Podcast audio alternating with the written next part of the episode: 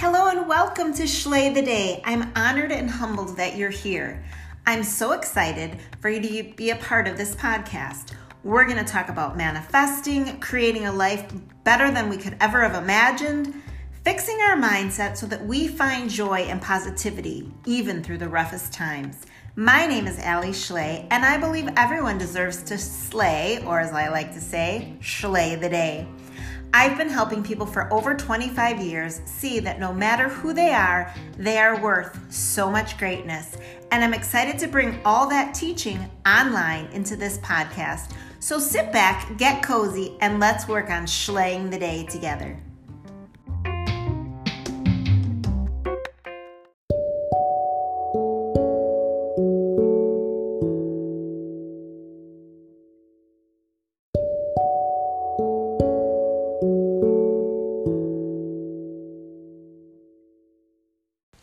Hey everybody, welcome back to Schlay the Day.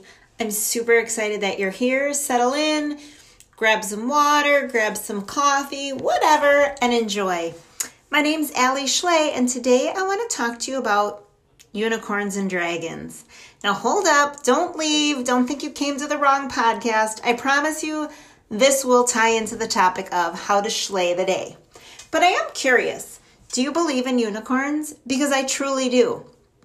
I think unicorn, unicorns are magical, mystical, beautiful beings. I love their multicolored tails. I love their horns. Some of them have multicolors. Some of them are like curved and carved. Like there's so much beauty in horses and unicorns especially. And I don't really get why people don't believe in them. I mean, just because we can't see them, just because they're not here. Like, how much stuff in our life do we think about that isn't tangible, that we can't see or touch, right? But we have to go off on faith. I mean, I'm going to be honest, I believe in dinosaurs and dragons too. I mean, I guess dinosaurs were proven, right? But we don't have any right now. Like, what if someone made that ish up, right? But what about dragons? Like, some people will say if you go way back in time when Noah built the ark, that the dragons and the unicorns missed the boat.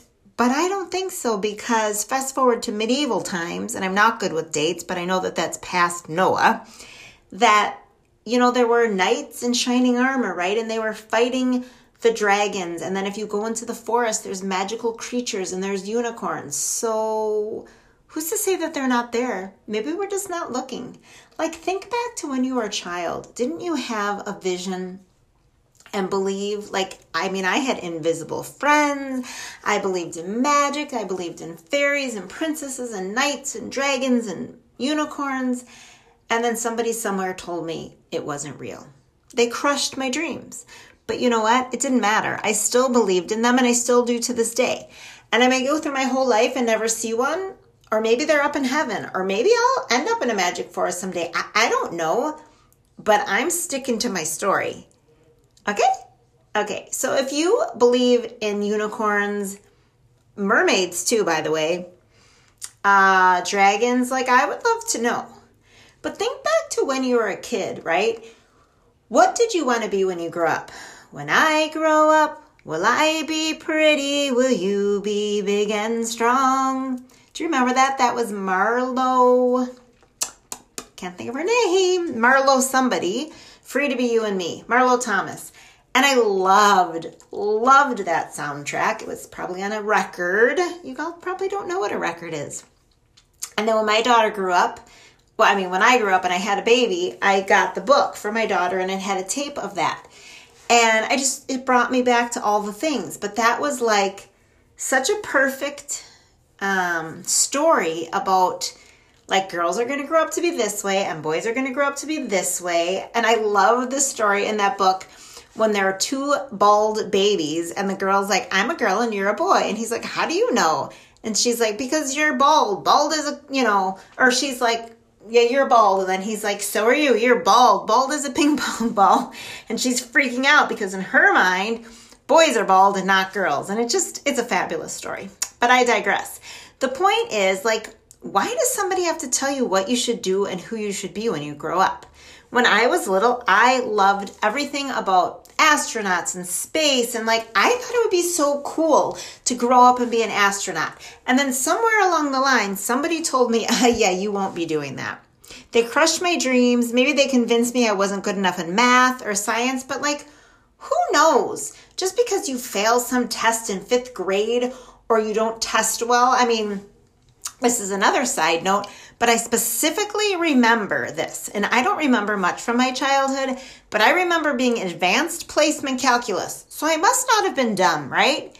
And I did not do well on a test, and my mom came in or called, one of the two, the teacher, and I was mortified, and the teacher was like, um, Allison goes up to the front of the class, and she helps explain things to the other kids, so she just has test anxiety, but she's very smart. And I was like, yeah, I do know what I'm doing, right?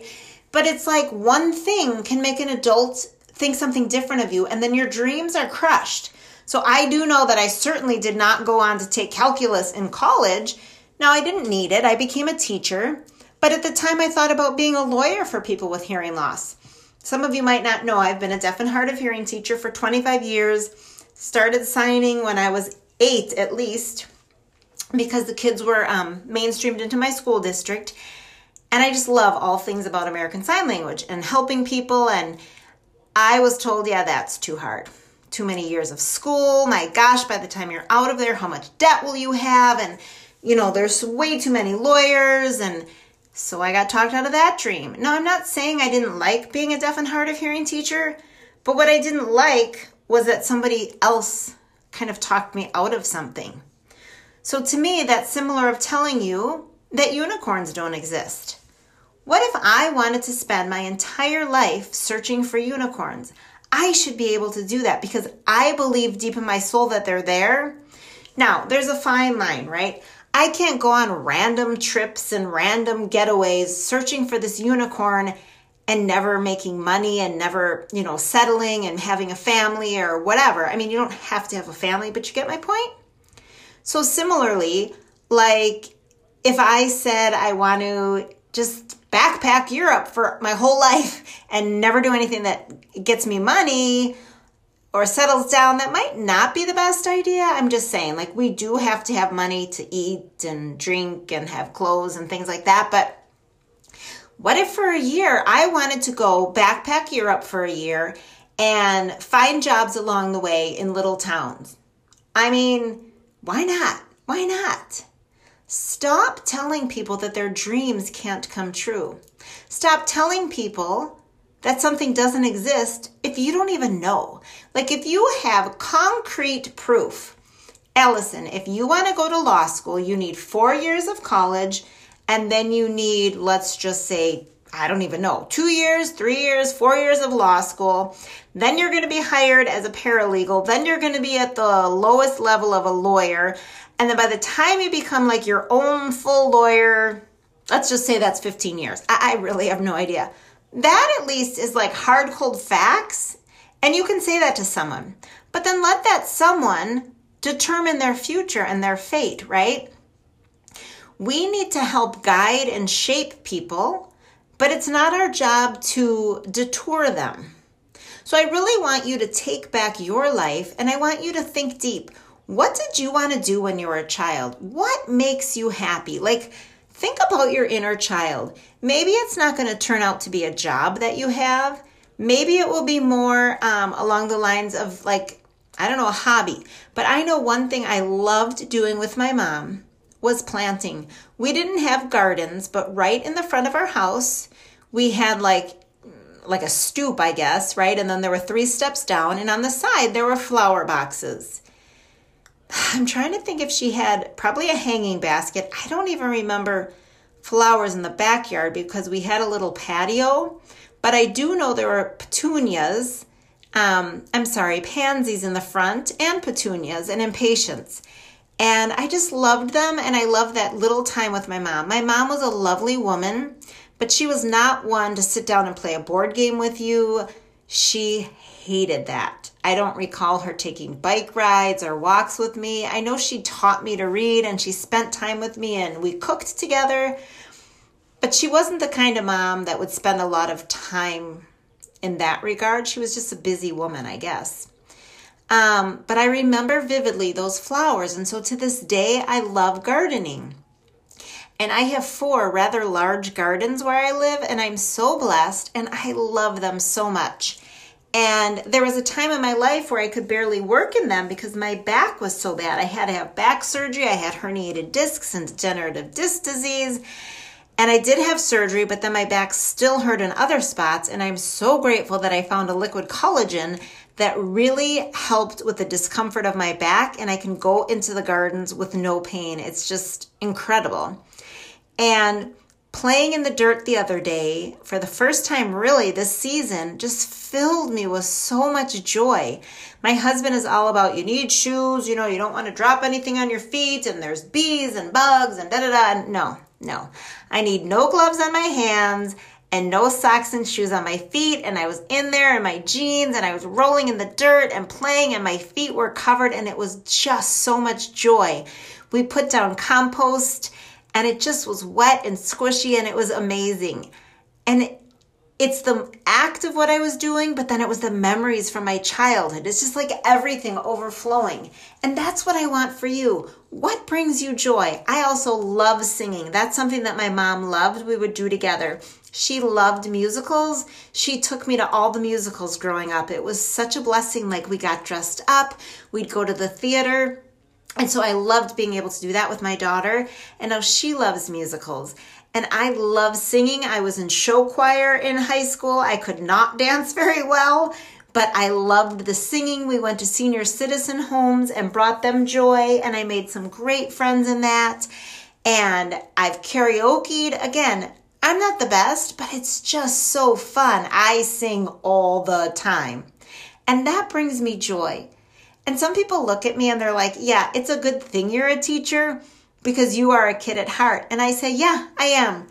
And all of us should be. Even if you're a left, well, maybe it would be right. I get them confused. I think it's a right-sided brain, like where you're very math-oriented and focused and linear. That's great. But you still have an inner child in you. My husband is very into his numbers and organization. And this weekend he was tinkering in the garage with his um, remote control cars, and he looked so happy. I said, you haven't been this happy in forever. Bring out your inner child. Whatever you're doing, I know there's a pandemic if you're listening to this now. I know there's crazy hard times. We all need to work and have money, plan our future, plan for our retirement, help our children, help our grandchildren, whatever it is. But please, if there's one thing I'm going to ask of you, is take time every day and let your inner child out. Maybe you need to take a couple days and write down what your favorite things are and think back. Maybe it's coloring in a coloring book. I'm so sorry, I don't have the virus. I need water when I talk this much. Um, maybe it's a coloring book. Maybe it's designing fashion. Maybe it's singing. Maybe it's reading a book. I don't know what fills your soul, but find it and be sure that you let out your inner child. And remember, go on a hunt for unicorns because I do believe they're there. Have a wonderful night, day, whatever. And until next time, go schlay the day.